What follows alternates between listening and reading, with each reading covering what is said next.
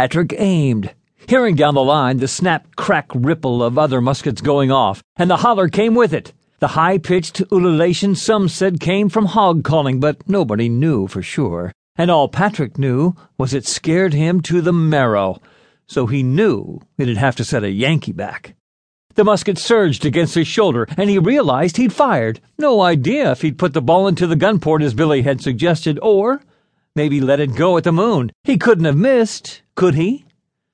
The damned gunboat was even closer now. He couldn't hear much and was fumbling to reload. And Billy was pulling the musket away, shouting about giving somebody else a chance. And he slid back down the slope as the cannon muzzle came back out of the port, fresh loaded, and again the gates of hell opened. He heard screams, and they weren't battle cries. Smoke from the cannon fire rose around the gunboat and down Forrest's battle line.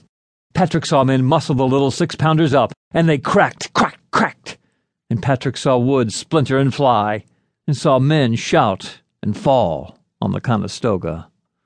Then Billy had shot, and it was his turn, and he loaded and aimed, and was hollering as loud as anybody. And by heaven, this time his musket ball did go through the port, he knew it did. And Billy was shouting as loud as he was. A shriek of damn you, damn you, damn you! He couldn't have heard. His eyes must have told his ears to respond to something but he thought he heard the Conestoga's engines chuffing louder.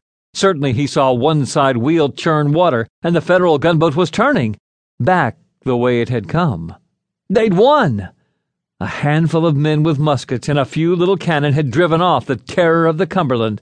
Why, hell, he heard cheers! Damn!